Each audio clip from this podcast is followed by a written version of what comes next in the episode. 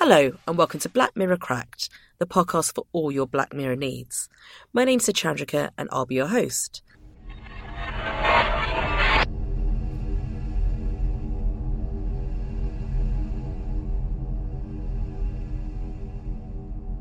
Today, we've got a guest Skyping in all the way from LA.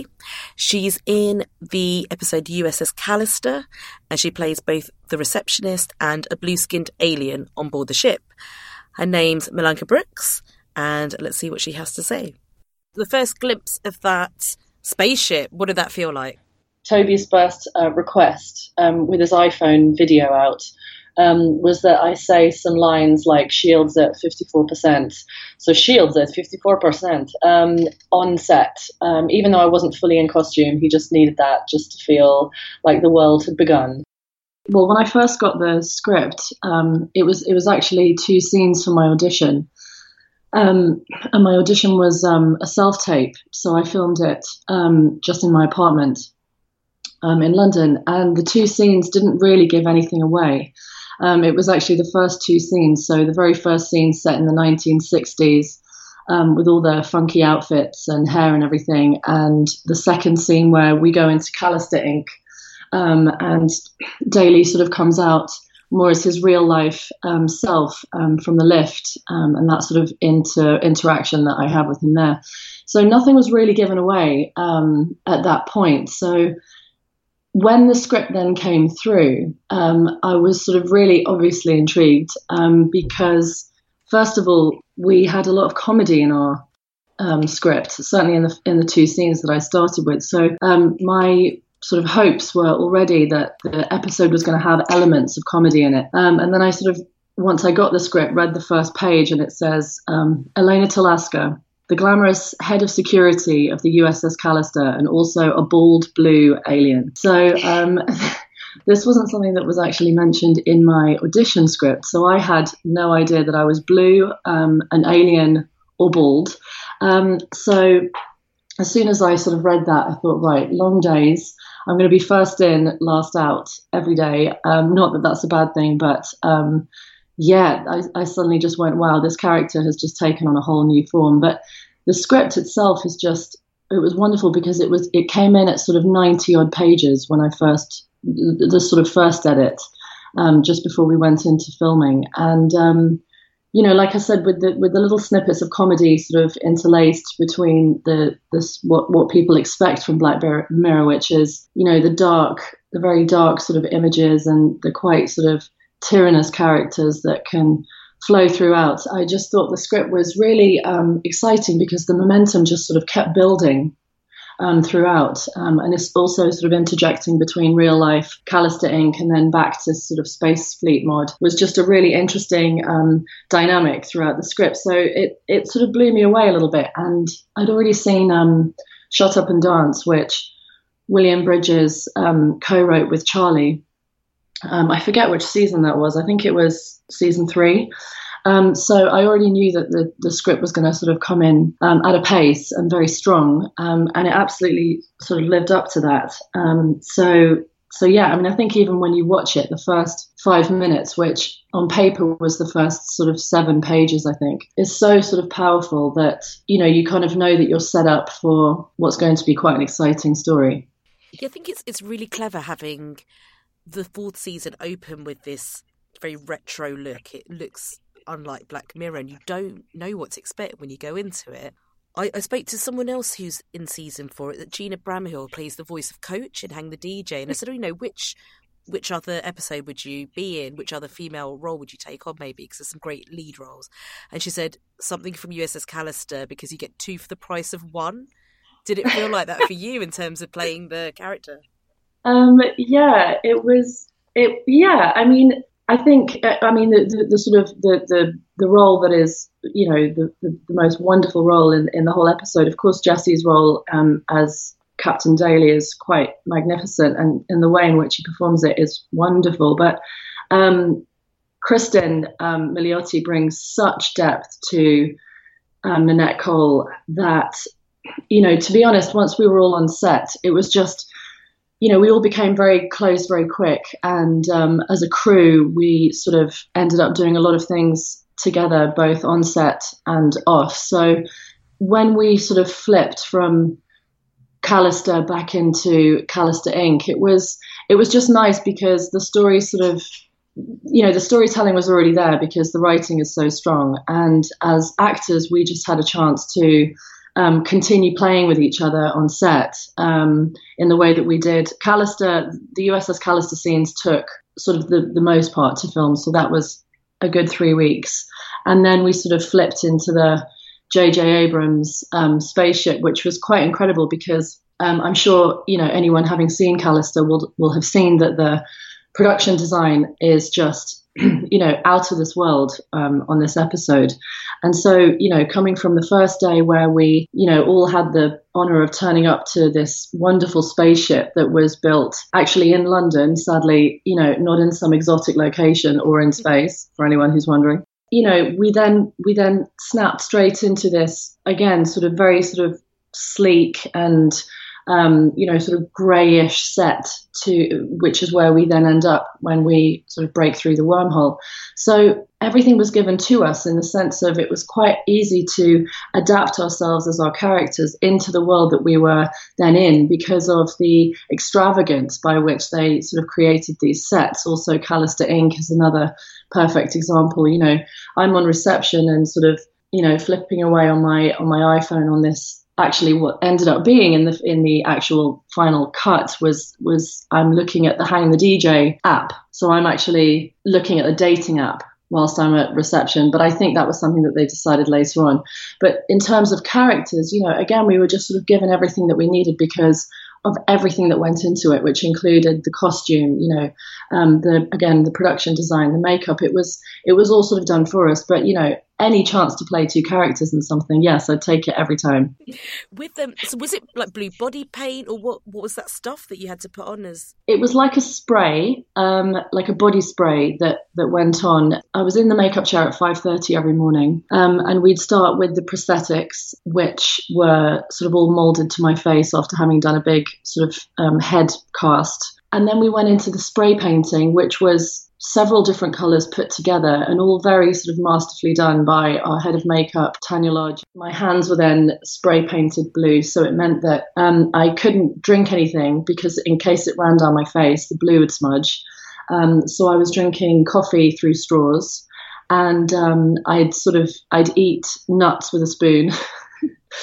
Um, so it was quite it was quite a process. But the tights, um, my legs were, were tight, so um, you know I did sort of have some maneuverability, but for the most part, it was um, a little bit testing because everything sort of had to be done um, for me, and I had to make sure that the blue did not um, sort of get on anybody or get on the set or anything like that, which sometimes was quite challenging. Um, and especially for the kiss with Jesse, that came at a time in the day when essentially there was nothing else left to film because we just didn't really know how much blue was going to end up on him and um, how long it would take to get it off and how long it would take to re- redo me and all this sort of stuff. So it was definitely a process, but um, I absolutely loved every moment of it. I mean, the, when the blue came off, I wasn't quite sure who I was anymore, to be honest.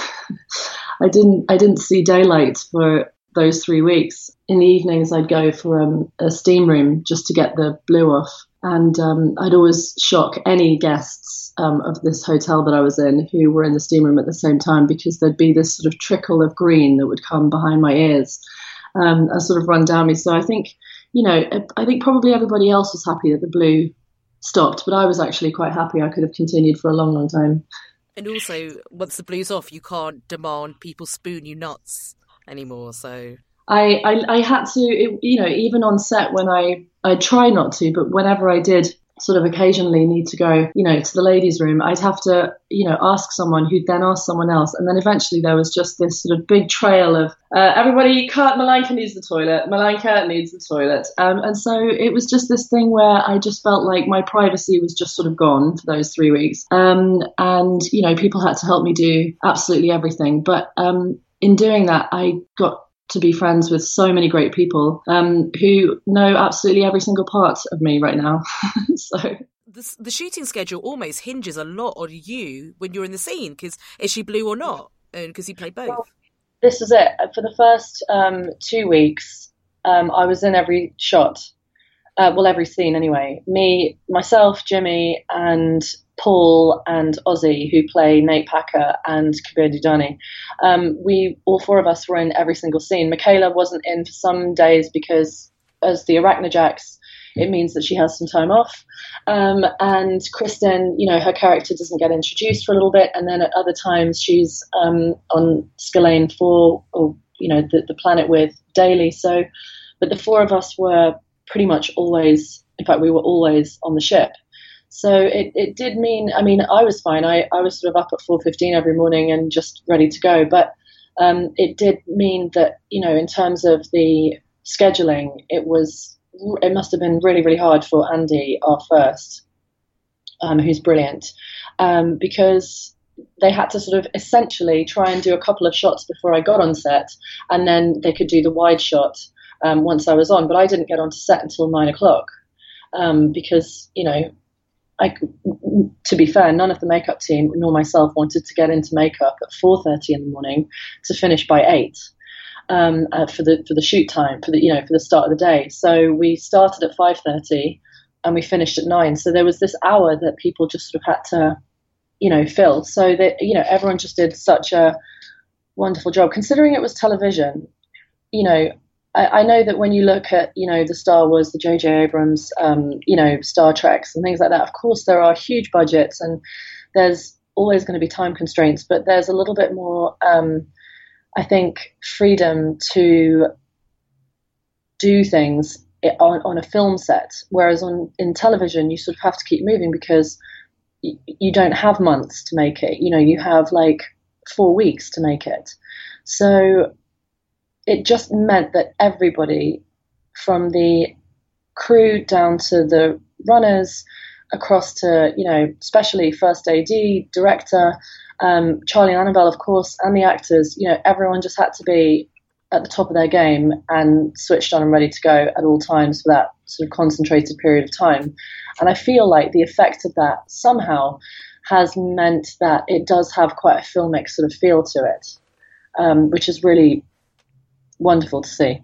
Even Charlie Brooker, when I interviewed him, he said he took his kids to the set and they're like, my God, dad has got a spaceship. He's so nice. He insisted on not being hugged. So I went out of my way every time he came on set to go and give him a big hug, um, despite my blue. Um, so uh, I sort of always tried to keep him on his toes when he was on set. And actually, that day when he brought his kids in, I, I felt terrible because a lot of the crew did often bring their kids in. And um, you know they'd sort of come on set and they'd be like wow this is like this really amazing spaceship. And they'd start sort of playing with all the like you know buttons that even as michaela says her character they don't actually do anything but they're all sort of there looking great and there's lights and this and that um, and then they sort of look at me and sort of run off in between their parents and just sort of not know um, what on earth was in front of them. So um, I, I, tended not to speak to, to Charlie's kids or anyone else's kids too much just for fear that um, that might actually put them off um, ever approaching anyone ever again um, in life. So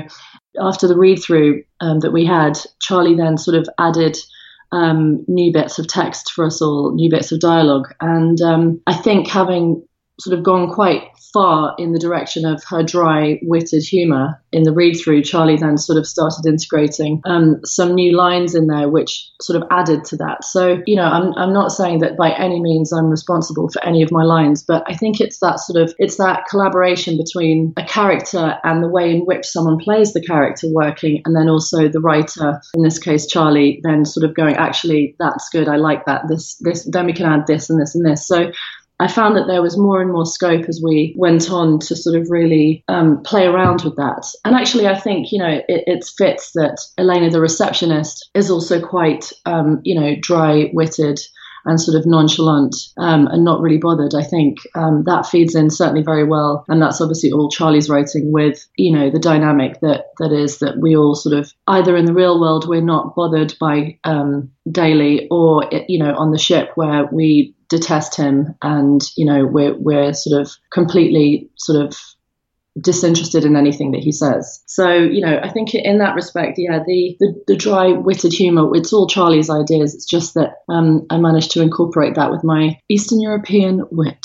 You said that it sounds like Charlie came on the set quite a bit and and tried to not get hugged. But um, what what kind of input did he have? I he, he he often came on set, but we wouldn't often see him. Annabel was there. Our episode filmed second in order, so there was still three, four, five, and six to do. So naturally, Charlie was um, incredibly busy for um, the majority of the time that we were filming in writing the next episodes. But Annabel was there pretty much the whole time, so we'd see her quite a lot, um, but she'd often be sort of hidden behind some screen somewhere, off sort of in in the main stage area, but behind our set. Um, and you know, so when Charlie did come in, it was you know, it was just lovely to see. It's always nice to see them together. I think it doesn't really make sense to see Annabel without Charlie or Charlie without Annabel. So um, it was just always a real pleasure to have them both um, on set. And you know, Charlie and Annabel were very, very um, aware of everything that was happening in the developmental process, you know, all the pre production, certainly during production, and they were incredibly involved in post production as well because I, am sure every episode for Charlie is his baby. But I think given that Callister sort of, with its comedic sort of undertones and, and also the fact that, you know,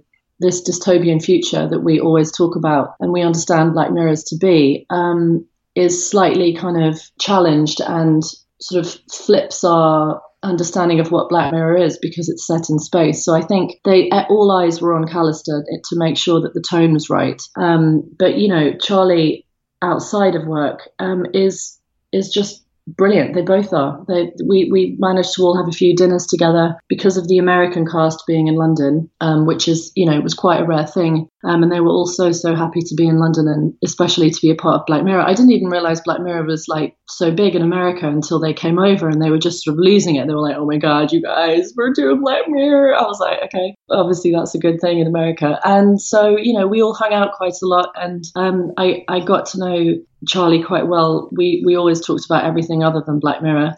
Our love of you know documentaries and you know silly anecdotes and stuff like that. So, you know, as you say, I think Charlie Brooker, when you meet him, is a very different person to this sort of powerhouse force that we know him to be. What's what's Annabel's involvement then? Like, what what kind of does she add to the process, and and what are her strengths? I suppose. Well, I think um, you know, like I said, there would be no i mean i mean in the world of black mirror this is not beyond this but there would be no sort of charlie if there wasn't an annabel and there would be no annabel if there wasn't charlie. So although charlie's name is sort of there in terms of the writing um, it, you know it is such a collaborative um, process between the two of them to come up with, you know, because when you think about um, anything set in a dystopian future with the type of technology that's coming out every day and the type of stories and, you know, um, shocks that that can bring to our, our modern culture, the, the stories are endless. So they really have to narrow it down and sort of put their heads down together and figure out what the best stories are for, say, that season to tell. So, um, you know, they really do work very, very closely together in all of that. And, you know, like I said, Annabel's always on set um, whilst Charlie's off writing the next episode.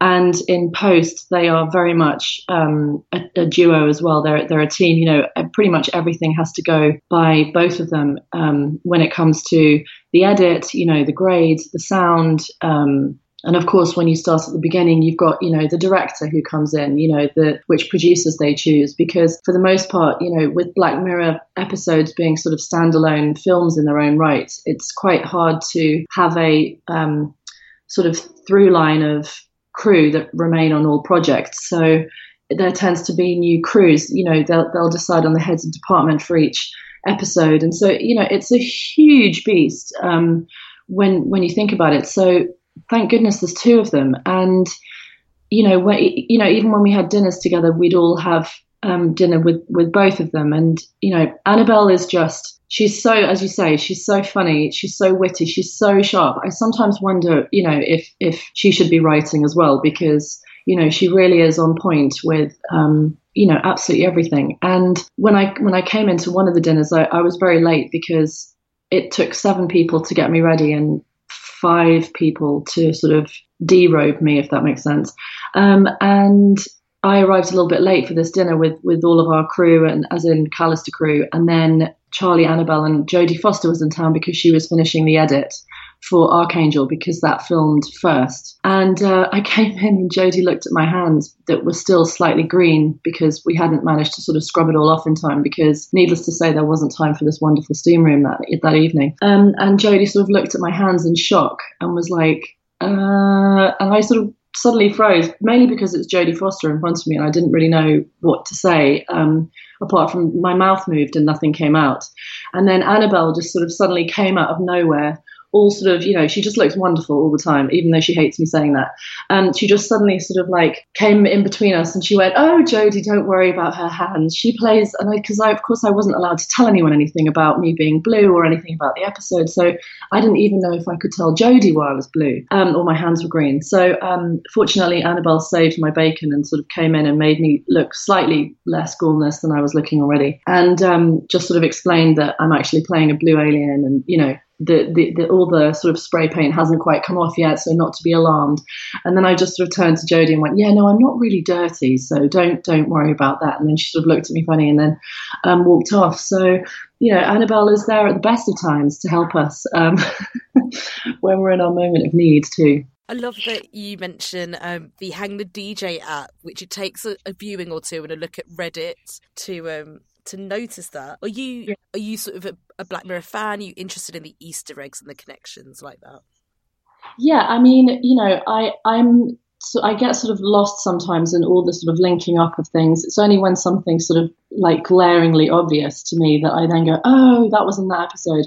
And actually, the only I'd already seen um, Callister uh, like a week or so before it came out on Netflix, and I did not spot it. And I don't even think our director spotted it. Um, you know, I can't speak for Toby, but I don't think he did. So there were just sort of interesting things that you discover, but it was only through reading about them that I actually found out. So I think that's for the sort of super fans that really kind of know what exactly to look out for and that that perhaps maybe I could blame my eyesight but I, I don't think that's sort of fair I think I'm just not quite as on it as um, some other people I think it takes a good people of Reddit to point the stuff out I wouldn't wouldn't be able to do yeah. that episode without them um, in terms of the there's kind of like three great female characters in USS Callister, and there are great, strong female leads across the season, but you've got like three in the episode. Um, mm. What, what do you think of that, especially in a time of hashtags like Me Too and Times Up? That's kind of a step forward, I guess. Yeah, absolutely. Um, I think, you know, if you look at pretty much every episode of season four, um, there's a strong female lead in every single one.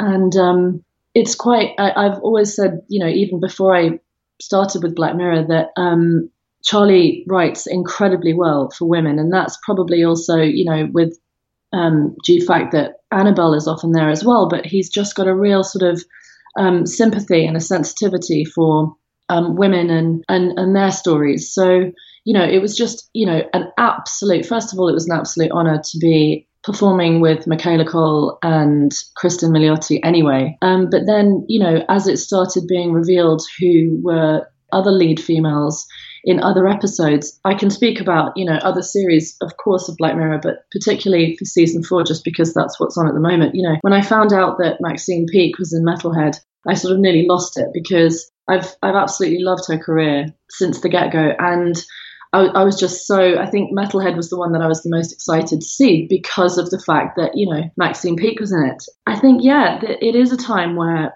you know th- there are so many like female stories to be told from a female perspective and i think regardless of charlie being a man i think he like i said he does really understand um, the the sort of plight of of women very very well that's clearly shown in san junipero um, and you know many other stories but i think that you know the, the list is endless you've got andrea riseborough in crocodile what an incredible performance again you know so it, it's it's it's an honor to be a part of something that you know, we're in a process of change.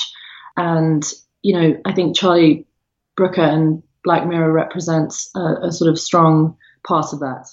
Kristen's character, Nanette Cole, she she just has this incredible journey where you know she she's not going to take you know his kind of power and abuse of power at all. So she she sort of comes in and she tries to get us to you know change our ways. We're sort of set in this world um, as the initial Callister crew, where we're just used to this world of um, just being abused by him and just being mistreated by him. And she she won't have it. You know, she comes in as this real sort of force to be reckoned with, and you know she tries to come up with a plan in order for us to essentially escape. And, you know, as you know, in, in the episode, the first plan doesn't really go to plan. And then, you know, Michaela's character, Shania, she gets turned into an arachnojax by Daly, But Nanette doesn't stop. She sort of goes, "No, we can we can still do this." She keeps sort of plowing through. She keeps fighting. Nanette's story is a really interesting one because it gives us a chance to see that like things can end well. You know, I like the fact that that Callister ends on a sort of high, and you wonder, you know, what will happen to the Callister crew um, in the cloud with infinity, you know, in front of them. So it, it definitely does give a positive look, outlook as opposed to some of the other episodes that, you know, certainly in terms of storytelling, aren't able to end um, on such a high. Daly has been abusing his staff. He's been doing it in a fictional world. We initially side with Daly, of course, as his, you know, first character, but then, you know, we sort of we start to learn about his true nature and how he, you know, he abuses his position of power, um, which is ultimately something that that is happening quite a lot at the moment, not not just in any sort of specific fields, but across the board. And this is something that's coming up in, you know, modern media. Can't speak for Charlie, but I don't think in his case he would necessarily have written the episode with, you know, X story in mind or Y story in mind, you know. So I think it's sort of up to us to decide sort of what what we interpret this story to be. What what about some of some of the celebrity cameos? Were you around when Kirsten Dunst was there and Aaron Paul did his recording um, as well? Yeah, I, I was around. I wasn't actually on set the day that um, Kirsten came on set, um, but we we'd met because we'd all had dinners and stuff together before. But um, I we it sort of had travelled around that um, she she'd sort of suggested or, or said as a funny joke or something. Um, oh, I can just pop in in the background, and so it ended up happening because who would turn her down? Of course. Um, so she ended up, yeah, just just popping in for this cameo, um, and I um, didn't know that Aaron Paul was going to be doing voiceover at the end. Um, that was something that we were all um, given as a surprise when we had our cast and crew and press screening um, the week before Black Mirror came out on Netflix. So um, that was just a little extra added bonus, to be honest. Uh, in between every single take, take, especially Michaela, we just sort of run straight over to the to the heaters and just sort of start like turning around like a spit roast, basically, just trying to like heat ourselves up because it was freezing. Um, but you know, being on the set was was just incredible. And then I think I sort of touched on it earlier when we came back for the sort of last scene where we've got the lens flares and all the J.J. Abrams style set. That it was just incredible. They they managed to turn it around pretty much overnight. Um, I think it was overnight, and you know, the, obviously the shell of the set was the same, but every color, every light, every kind of you know, everything had been thought about. And I, I wish there was sort of like an outtakes version of our episode. Um, firstly, it's always fun to see the making of anything, but also just to see the, the detail at which the you know production design and the art directors had gone to to make the monitors and all the buttons and everything just look so true to life. You know, I've never been on a spaceship to be fair, but um, you know, it was just so sort of complex and so well thought out, and all the buttons actually pushed, and you know, it was just it was just really really like wonderful. And then when the screens would suddenly pop up and all these different, you know, when when Kristen has to find Scalane Four, and um, you know, all these images pop up, it I, it absolutely blew me away. Um, how they managed to do that. Even the pyrotechnics were brilliant. You know, when when we're sort of hitting all the asteroids and things like that, and we're being thrown from side to side, and then um, there's explosions and things. You know, they, they they had little you know thingies, whatever they are, planted in all of the lights and in all the little sort of cracks that you'd never see that all exploded at the same time, and it, it was it was absolutely incredible. It, it, it just seemed such a shame that they had to take it down. I, I just wish it could have stayed there forever, to be honest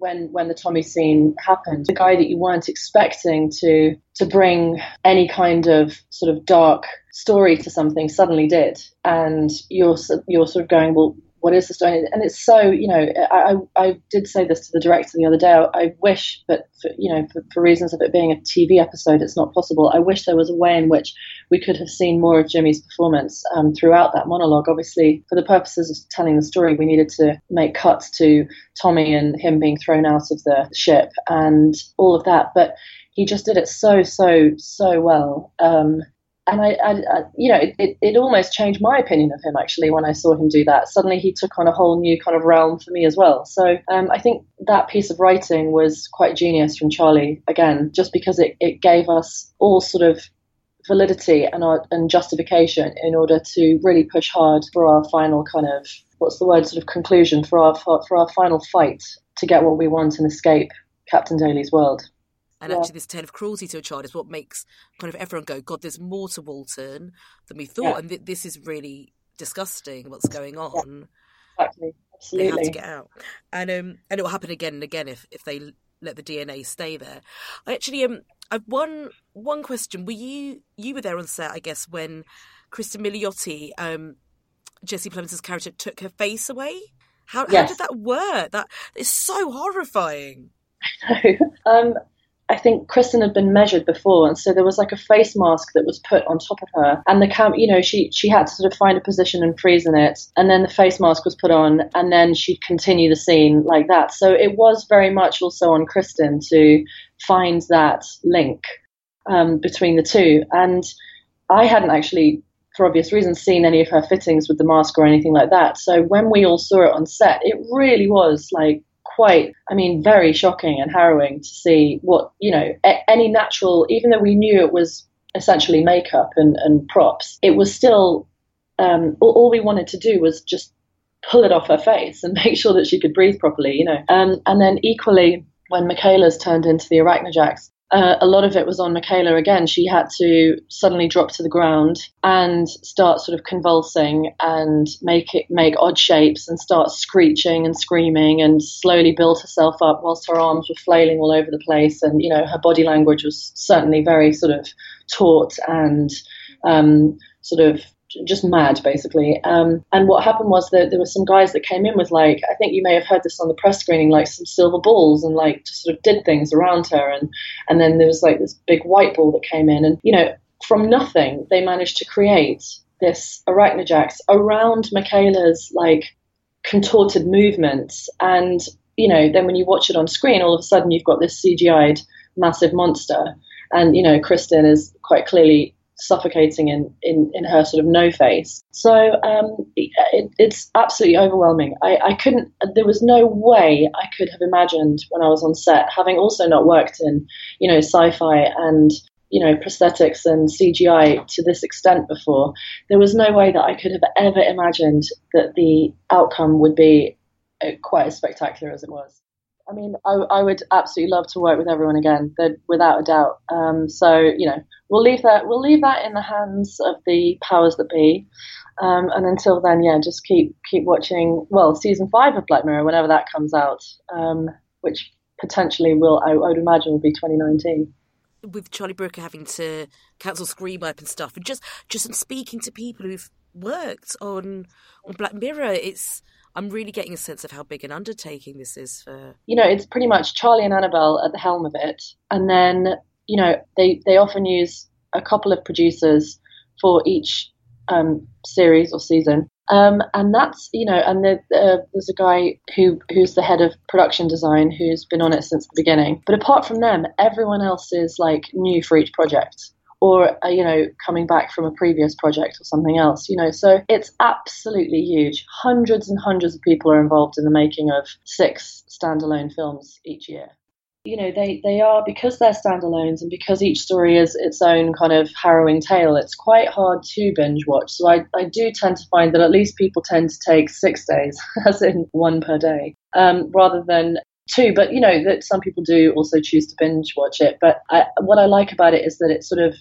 I, feel like at the end of each episode, you need to sort of go away, have a think, have a breather. Um, you know, maybe have like an alcoholic drink just to sort of like calm your nerves, and then you know prepare yourself for the next one, potentially the next day. So that's what I like. I like that it kind of sticks to that. There's sort of something a little bit different about it. We can't sort of rinse it in one day. I mean, if if anyone out there has, then good for you. Um, you should probably get a medal because um, that's that's pretty gruesome. I, I could watch two a day, but I wouldn't have said I'd taken it in, and I think my co-host for season four, Ryan, would say the same.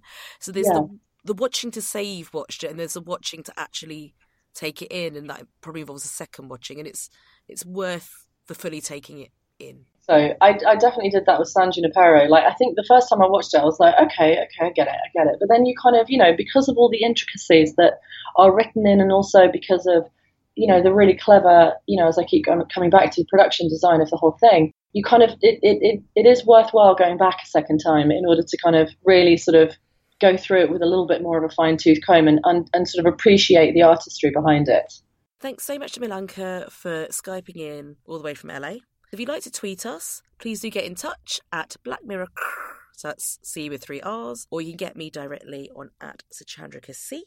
And um, please do let us know what you thought this episode. If you enjoyed this episode, please do rate, review, subscribe, click all the stars, tell all your friends about it, but don't put them in a fake spaceship and be cruel to them. So that's all from me this week. Speak to you soon. Goodbye.